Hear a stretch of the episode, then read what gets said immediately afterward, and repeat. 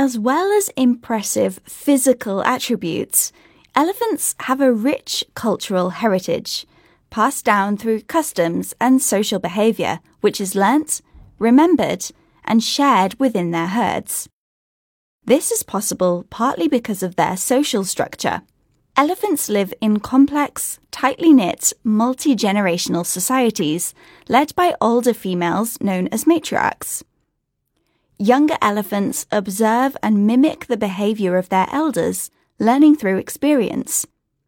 It helps that the herd does almost everything together, from foraging and feeding to raising each other's young. These interactions lead to deep, long lasting relationships, which can last for decades. Possibly because of these bonds, elephants seem to have emotional capacity. Just like humans, the creatures have been seen displaying signs of grief. When an elephant dies, others in the herd have been observed to repeatedly return to where the individual passed, which is said to be part of a mourning ritual. They may sniff and touch the carcass and bones and cover the site with leaves and sand.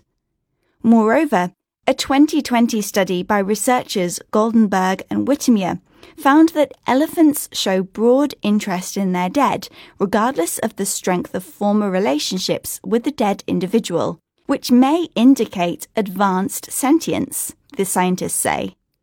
There's a saying found in many languages an elephant never forgets. In fact, memory has been essential to the survival of some elephant herds.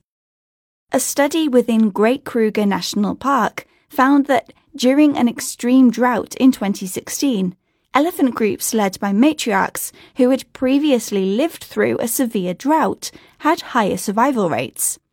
Researchers concluded that the matriarchs likely remembered where sources of water could be located.